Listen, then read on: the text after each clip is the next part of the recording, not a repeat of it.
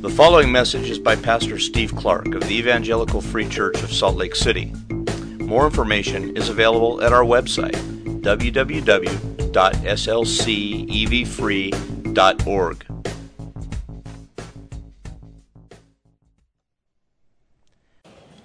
Pray with me.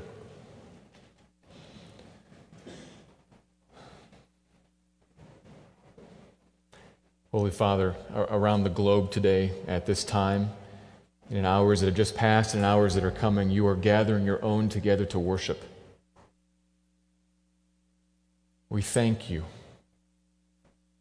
that you have carried out your mission, that you are carrying out your mission to gather in your sheep from all across the planet, to gather them in, to build your church create them to know you and to worship you, and you are doing it.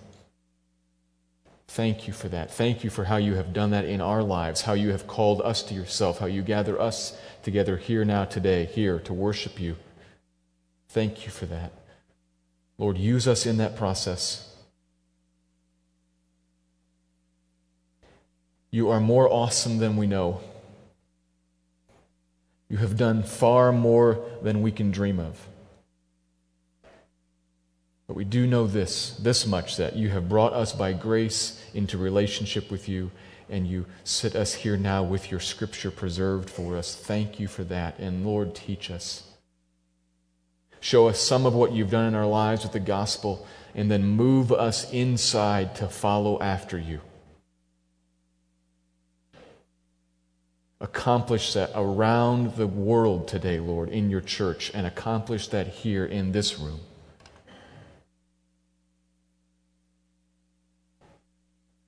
Honor Christ in our midst. Call us after him. Father, do that, I pray. In the name of Christ, for his glory. Amen.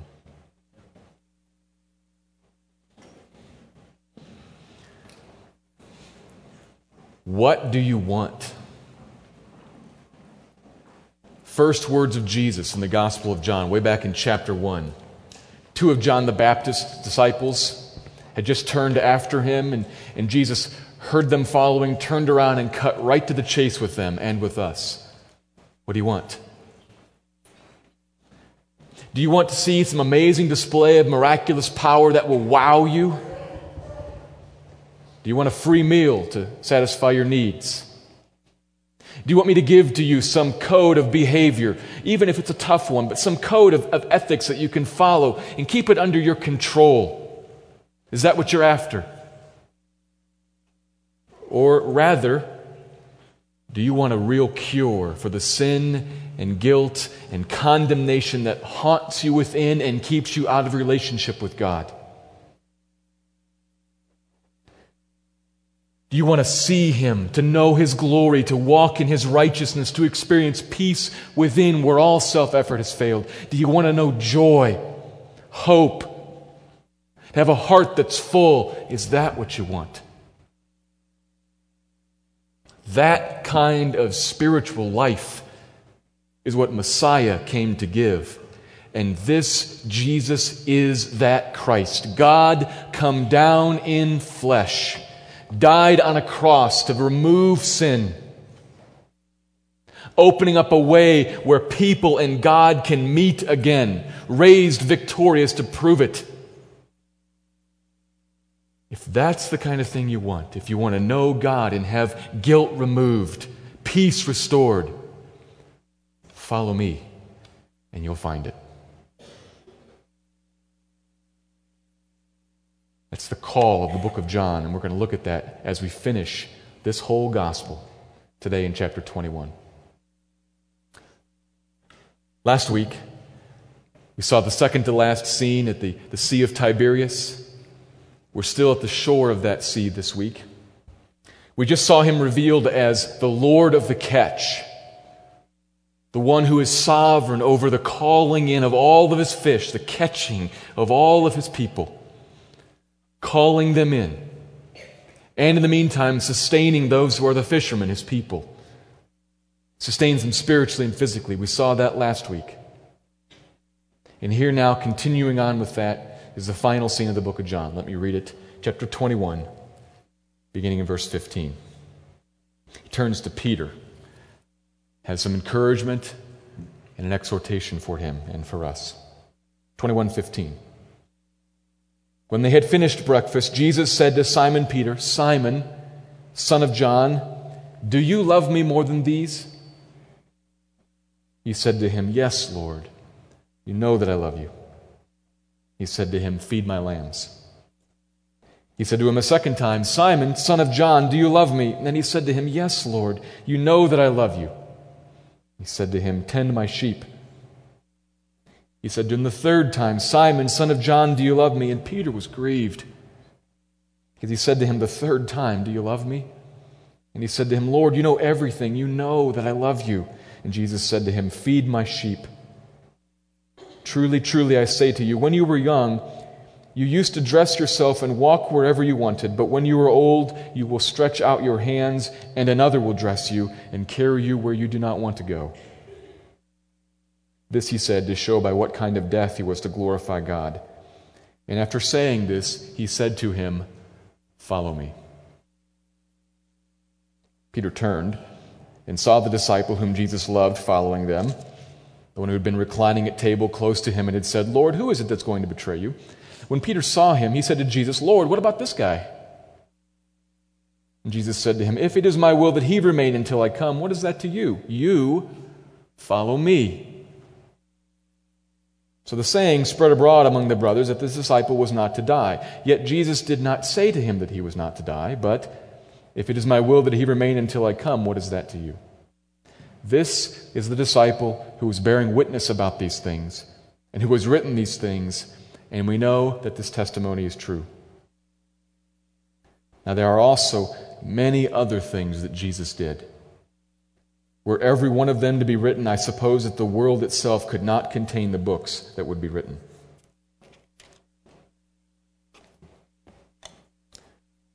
Right after breakfast, with them all still sitting there lounging around the fire, savoring the last morsels of fish, Jesus speaks up and addresses Peter.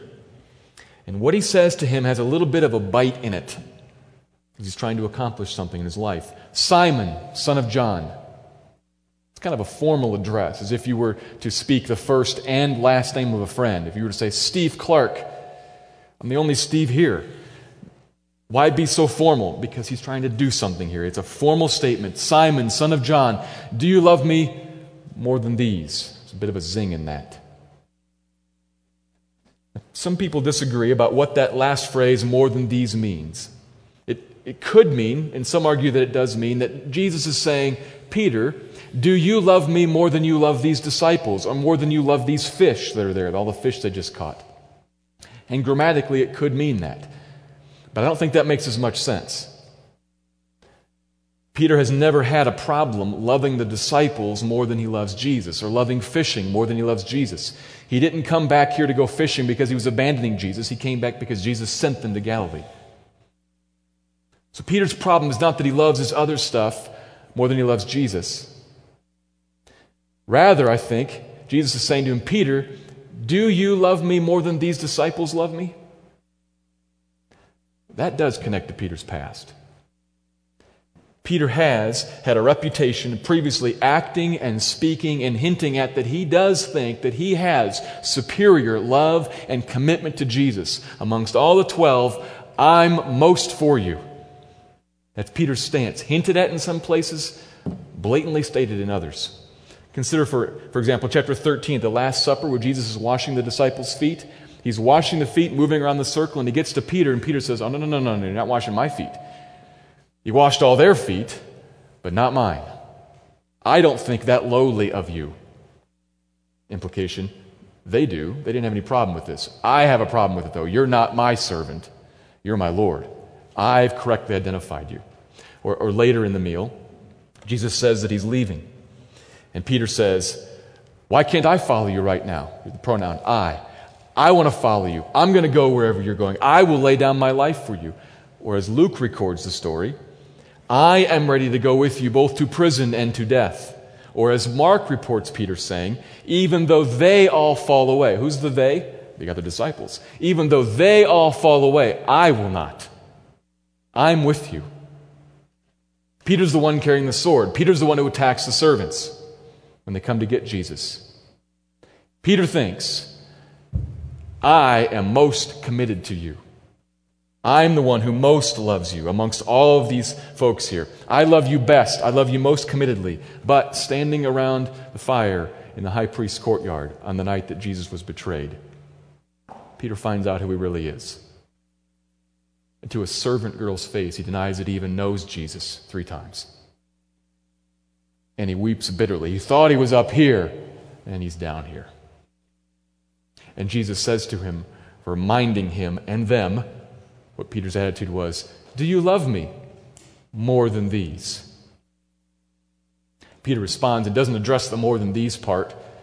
He's humbled. I picture him hanging his head. Yes, Lord, you know that I love you. By the grace of God, he does love him. And he's going to say later on, You know everything. You know. You're reminding me of something kind of painful. You do it three times, and I'm grieved by that, but you know where my heart is. You know you have me. You know I'm yours. I jumped into the water and I swam here. I am after you. You know that. then he says to him, Then feed my lambs. Here, Peter, take this precious thing that I've bought with my blood and take care of it. Somebody that you don't know about, that you're kind of on outs with, that you're not sure about, you don't give them your infant to care for while you walk away. Somebody who stabbed you in the back, abandoned you, and hurt you, you don't say, Here, ha- have my little child, take care of him. I'm going to come back in a couple of weeks. You don't trust him. But Jesus says to Peter, Here's my flock. Care for it, shepherd it, take care of it, feed it. He's doing something publicly here. In the same way that the boasting and in the same way that the betraying was public, here now is the restoration that's public. He says it and then he does it again and again, three times in all. Same question, same answer, same response. Now, I probably need to comment on something here. Some of you have probably heard sermons or perhaps done Bible studies on this passage, and many teachers have made a pretty large point out of some of the Greek words in this passage, particularly the fact that when Jesus says, he asks the question, he uses the word love, that's one word, and then when Peter responds, he uses the word love, that's another word. And teachers will talk about those two words and make a, a pretty significant deal out of it, especially when Jesus, the third time he asks the question, switches words, uses Peter's word for love. A lot's made out of that. Perhaps you've heard that. I've heard it pretty frequently. However, for several different reasons, this is not a good way to look at this passage. To focus in on the word differences and, and gain the meaning from that. For, for one reason, the whole book of John has made clear that John thinks of those two words for love as being essentially interchangeable. Both of those words can be used to describe the disciple whom Jesus loved. Both of those words can be used to describe how God the Father loves God the Son. Both of those words can be used to describe how Jesus loves Lazarus. Outside of the New Testament, the Greek translation of the Old Testament uses those two words in many ways interchangeably. Use them in the same situations, in the same verses, in fact, to describe the exact same thing. The words are really not that different. There are a few other reasons, but the best evidence is actually found in the fact that Peter is grieved that he's been asked the same question three times, though the third question uses the other word for love. It's the same question three times. We're barking up the wrong tree if we try to make the, most of the importance rest on the different words. Most of the importance in this story rests on what Jesus is actually doing in asking three times. The threefold repetition is what we're supposed to latch onto here. Peter denied Jesus three times and here he gets a chance to affirm his love for Jesus three times, and Jesus commissions him to his service three times. Threefold repetition in that day was a way of emphasizing something strongly. Think of how the Bible describes God as holy, holy, holy. It's a strong statement about the holiness of God. He's not just holy, he's not just holy, holy, he's holy, holy, holy. Peter, with this strong threefold denial, receives an equally strong threefold affirmation and restoration. He's fully committed, fully accepted, fully reinstated. And it's going to mean something for his life. Peter, here's what your service is going to mean for you. Truly, truly. Solemn introduction, that attention getting phrase. Peter, listen. Truly, truly. When you were young, you did and you went wherever you wanted. But that's changing for you. When you get old, you're going to stretch out your hands, and other people are going to do some things to you that you do not want. Jesus might be taking a proverb of the day and modifying it, but so that we don't miss the point of the modification, John clarifies. Verse 19. This was to explain how Peter was to die and glorify God. To stretch out your hands was a euphemism for to be crucified. Peter, you're coming after me in service to me, it's going to cost you your life. Follow me. Follow me. At this point, perhaps they actually do begin to walk down the beach, and John follows closely behind. And Peter, thinking through the implication, it's going to cost me my life, says, in a very human way, What about him? And Jesus' response is, Who cares? I'm not talking about him, and I'm not talking to him. You, emphasis in the original language, you follow me. I'm not talking to him. I'm not telling you to follow him. You follow me. Last words of Jesus in the book. John adds a few more things to clarify something. There's a, a rumor that developed that Jesus had promised me to live forever. And he says, No, no, that's not the case. He didn't say that exactly. And then he closes out by saying, This is just the fringes of all that the Son of God has done. There's no way I could record it all, but I have written some. The Gospel of John. That's the text.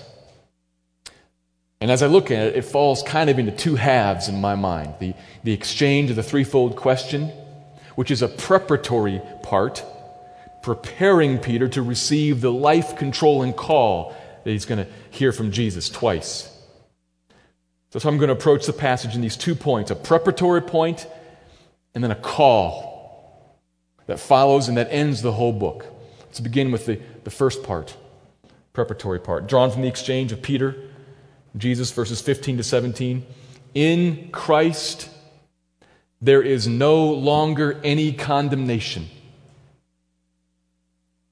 In Christ, there is no longer any condemnation. The lingering effects of sin and guilt have been removed, wiped away. This is the effect of the gospel on a person's life. When believed and received, all guilt and condemnation is removed, and full acceptance is the case. Peter done something particularly grievous. He denied Christ three times. The others, yeah, they'd kind of drifted away. But Peter says, I'm with you. And then I don't know him, I don't know him, I don't know him. And in his mind and in the other disciples' minds, surely that kind of denial is going to leave a mark. Surely that's going to hold him away or, or make him some, sign of, some sort of quasi disciple. It's going to have an effect on his service, isn't it? And so, to answer that question in everybody's mind, Jesus commissions him to service just as thoroughly as Peter had denied him. Here's my flock, take care of it. I'm putting it in your hands. Shepherd it. Here, have this precious thing. As much as you've sinned, I've cleansed. Now, not everybody's commissioned to the same task that Peter was called to. Peter's called to be a shepherd. The apostles were called. As Peter himself later writes in 1 Peter chapter 5, elders and pastors are called to be shepherds of the flock. And if I was speaking only to elders and pastors, I'd emphasize a little more on this, this task of shepherding. I just say in passing, notice the connection between love for Christ and love for his people. You love me? Take care of my people. You love me? Do good to them. Feed them, help them, grow them. Significant point in how we show love for Christ, we care for his people. More could be said about that, but I want us to see the main point here. See this main thing. It's not particularly what he's commissioned to, but that he is commissioned at all. That's the issue. You denied me, denied me, denied me. I accept you, accept you, accept you. And I even give you a job, an important, precious job. It's a public statement.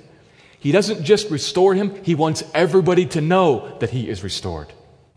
He wants everybody to know how he views Peter, what Peter's status in the community is. It's perfect. It's just like everybody else's. He's cleansed. If you're in me, I replace the condemnation you deserve with acceptance and even an assignment. Christian, the same is true for you. The same is true for you. If you are in Christ, condemnation has been borne away. If you've actually come to believe in Him, He has completely forgiven you. He delights in you. You are His precious possession, His child. He cares for you. And He has a job for you in His service according to your gifts, according to your spiritual maturity, yes, but you're not on probation. You're not held away from the table. You're not damaged goods hanging forever over here on the clearance rack. It's not the case. He intends to use you in his mission to spread his fame everywhere, to make him an issue, to make him known. So do not be controlled by shame. Do not be held back by your past. Don't doubt his ability or his desire to use you. There is a remarkable blessing here. Not just the forgiveness, but that you would know the forgiveness. That you would know the acceptance in you and in others. Adopt that viewpoint of yourself and of others. We talk sometimes in church about how I know God forgives me, but I can't forgive myself. If that's what you say, I know God forgives me, but I can't forgive myself, then repent of not forgiving yourself. Hear that. It's sin for you to not forgive yourself. He says, I've removed all the condemnation from you. You say, Your verdict's not good enough. I am holding on to the condemnation. No, you can't do that. Repent. Realize condemnation that was on you has been laid aside. And look around. Condemnation that was on everybody else here that's a believer has been laid aside. Don't hold anything over their heads either. I once met a Christian couple who shared with me their personal stories about how they come to faith in Christ. He was a drug dealer and she was a prostitute, and that's how they met. This was not some sweet little romance. They were pretty clear about it. It was full of all kinds of nasty stuff. But one thing led to another, and Jesus saved them, brought them together. They got married. He gave them legitimate jobs, put them in a church in which there were very involved servants and leaders in that church. And sitting in the living room of their home, knowing about his mid level management job in a local manufacturing firm, and knowing about her involvement in the music ministry, and, and she was a stay at home mom of two kids, and seeing all the missionaries on their fridge and all that stuff, you wouldn't know any of their past. Which is why they bring it up. Which might sound a little odd because isn't that usually the kind of stuff that you, you cover up or perhaps gloss over with a, yeah, we didn't come from the greatest backgrounds. That's what we usually do. That's how we usually address those sorts of things. But they deliberately brought it up. Why? So as to help people connect the before and the after and to marvel at the God who does that. He takes people from drug dealing and prostituting backgrounds and makes this of them gloriously. And they're not like half Christians, partially. It's been removed. All the condemnation's been thrown away off them. And they know it, and they live in it, and they revel in it. They want people to see that and to know this God, and so as to be helped to walk that path to wholeness themselves. He'll do that in your life too. That's what the gospel does. They knew they weren't the only people with sexual sins in their past. They weren't the only people with illegal activities in their past, with haunting, graphic memories. They weren't the only people who would feel dirty if they sat and thought about it for a minute.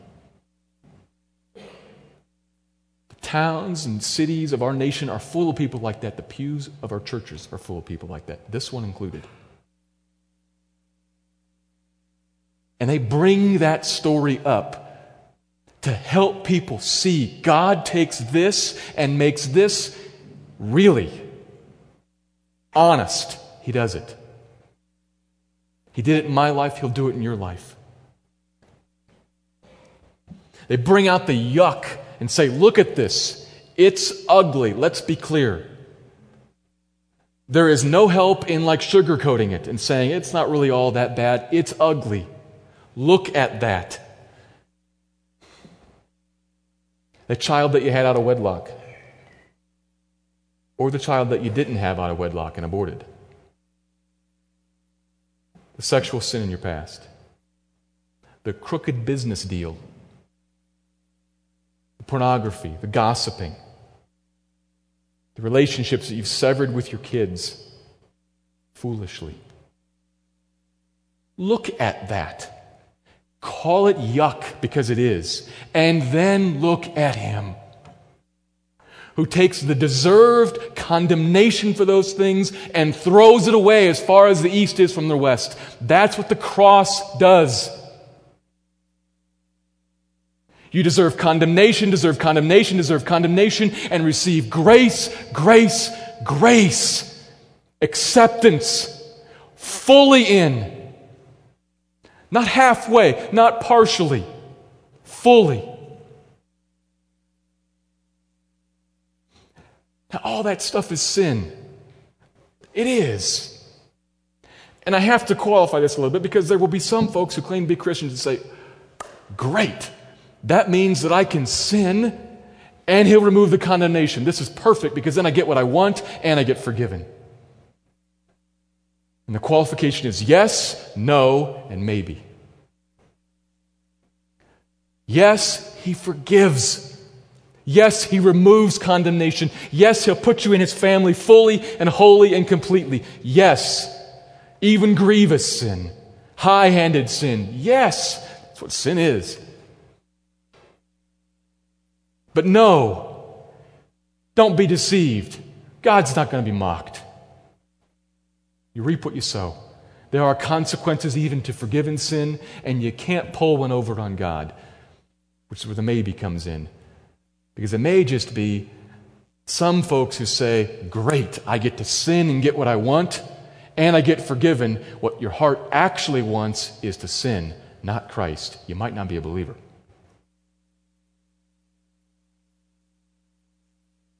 But for those who have come to Christ and have trusted Him, he wipes away condemnation from you fully, forgives you fully, puts you in His service fully. No strings attached. He wants you to see that about yourself and about others. The cross has made you clean, and that is a glorious thing. It's a glorious thing and you get your mind around that. You marvel at it, you revel in it, you glory in it. You say, This is how you've dealt with me with all this yuck and you've thrown it away. That's how you dealt with my past. Surely you will deal with me well in the future. Surely you will pour more grace on me tomorrow. What do you have for me? And he says to that the second point Good, now you're ready. Listen up. Follow me. Today, tomorrow, the next day, moment a moment, follow me. That's the second point. It's a real simple one. That's all it is. The second point is follow me. The words of Jesus in this, in this passage twice. Follow hard after Jesus, this King, this Lord, this one who was just affirmed as God in flesh by Thomas. Follow after him. He's going forth to execute his mission in the world, to carry his name everywhere. He's a sent one doing that. He wants to enlist you in that work, and he calls you, come on, let's go. Follow him after. Follow after him in that. It's a frequent theme in this book, especially in the very beginning. Chapter 1 those disciples of John the Baptist coming after Jesus, the, the, text says they were beginning to follow.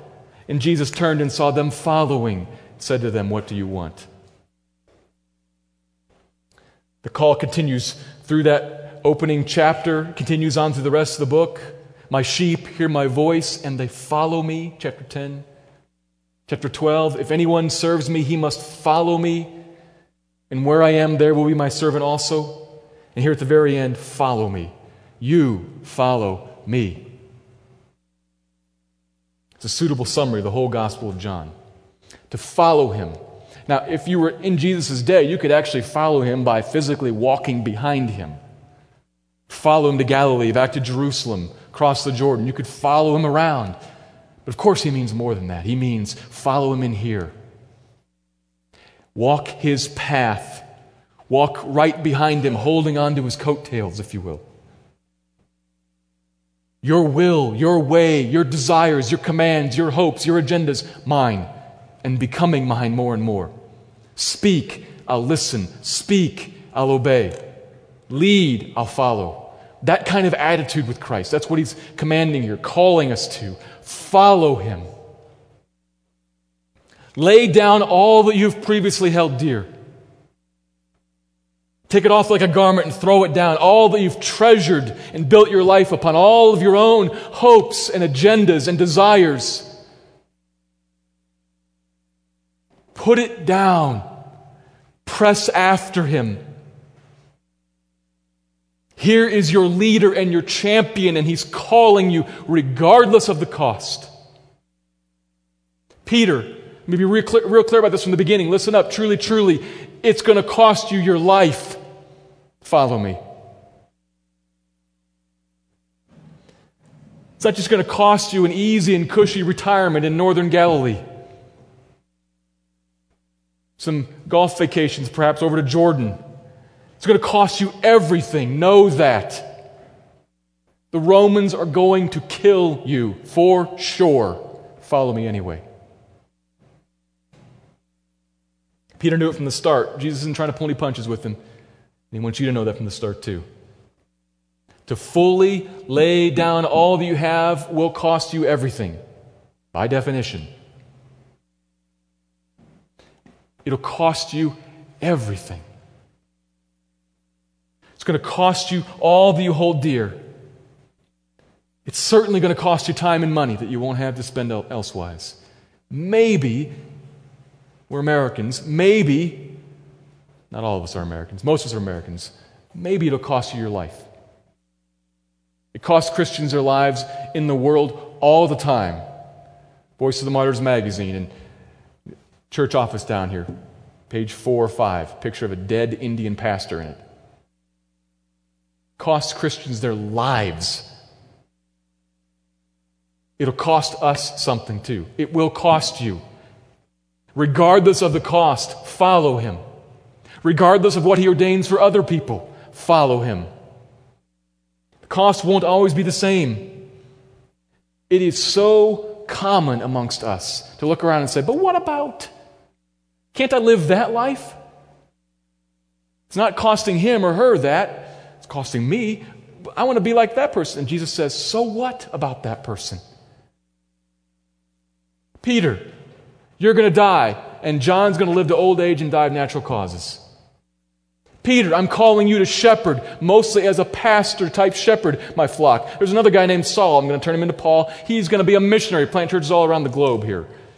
Different strokes for different folks. You follow me. I'm the king. I'm in charge. Don't look around. Don't get distracted. Focus on me. Follow.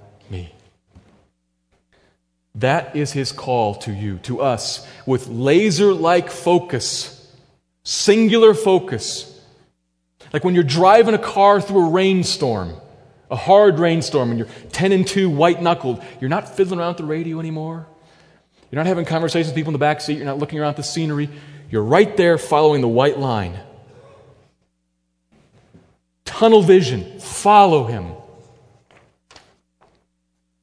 Wherever he leads. Now, that being said, it's probably fair to say, why again do I want to do this? It's going to cost me everything I have and maybe my life. Why again do I want to do this? I don't know if I do want to do this. That depends what you want. What do you want? You don't want to follow Jesus if you're just after a cool power display and a religion you can manage.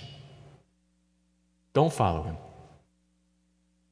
There will be some ramifications to deal with later, but don't follow him now if that's what you want. But if you want more than that, listen to chapter 8, verse 12. I am the light of the world.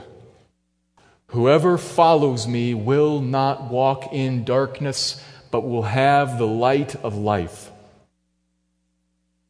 Promise from Jesus. I am, he says. I am the only true light there is in this fallen, sin cursed, dark world. I am the only light. And if you follow me, you'll walk in that light and you'll see. You will have poured into your heart the light of life. Frequent theme in John, you'll have the light of life poured into you. You'll come into union with God and you'll know His glory. You'll walk with Him and experience Him. Know joy and peace like you've never known. Be forgiven, have condemnation thrown away from you. If you follow me, you'll find that. Come, follow me. He's the one who removes condemnation. He's the one who knits your heart back together, who restores human relationships. He's the place where you can meet with God and find all of the promises of God made yes on you. All of his blessings. He's come to tabernacle among us, the place where we meet God.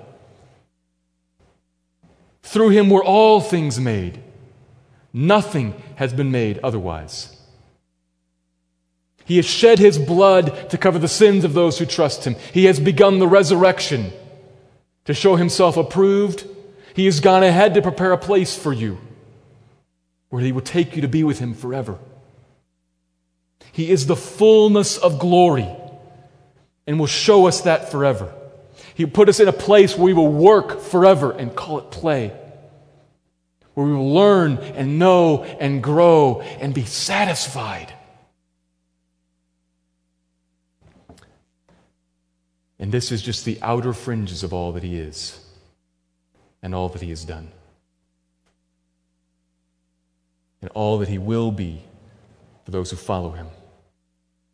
There's no way that any person could record everything that He is and everything that He has done. But we have seen some facets of this jewel. John has written some of it. And we've seen.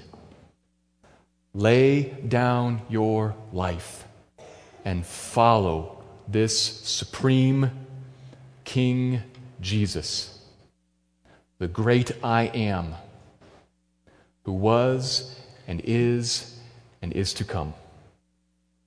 Let me pray. You are the Lord. You are the Lord. And Lord, I pray, would you give grace to us, your weak need people, who tremble sometimes when we consider laying down everything that we have and everything that we hold dear, because the future is not clear. What might that mean for us? Lord, give us grace to see you clearly, to trust you, to follow after you knowing, hoping, and trusting in you who has removed our condemnation.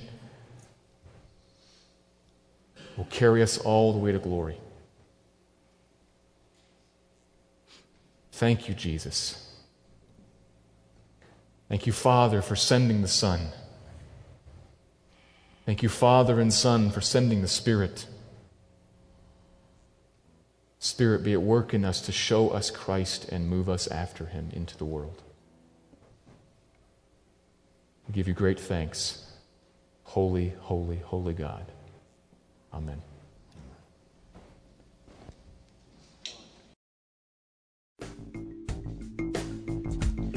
Thank you for listening to this message by Pastor Steve Clark of the Evangelical Free Church of Salt Lake City in Salt Lake City, Utah. Feel free to make copies of this message to give to others, but please do not charge for these copies or alter the content in any way without permission. We invite you to visit our website at www.slcevfree.org or call us directly at area code 801 943 0091. Our mailing address is Evangelical Free Church of Salt Lake City, 6515 South Lion Lane, Salt Lake City, Utah 84121.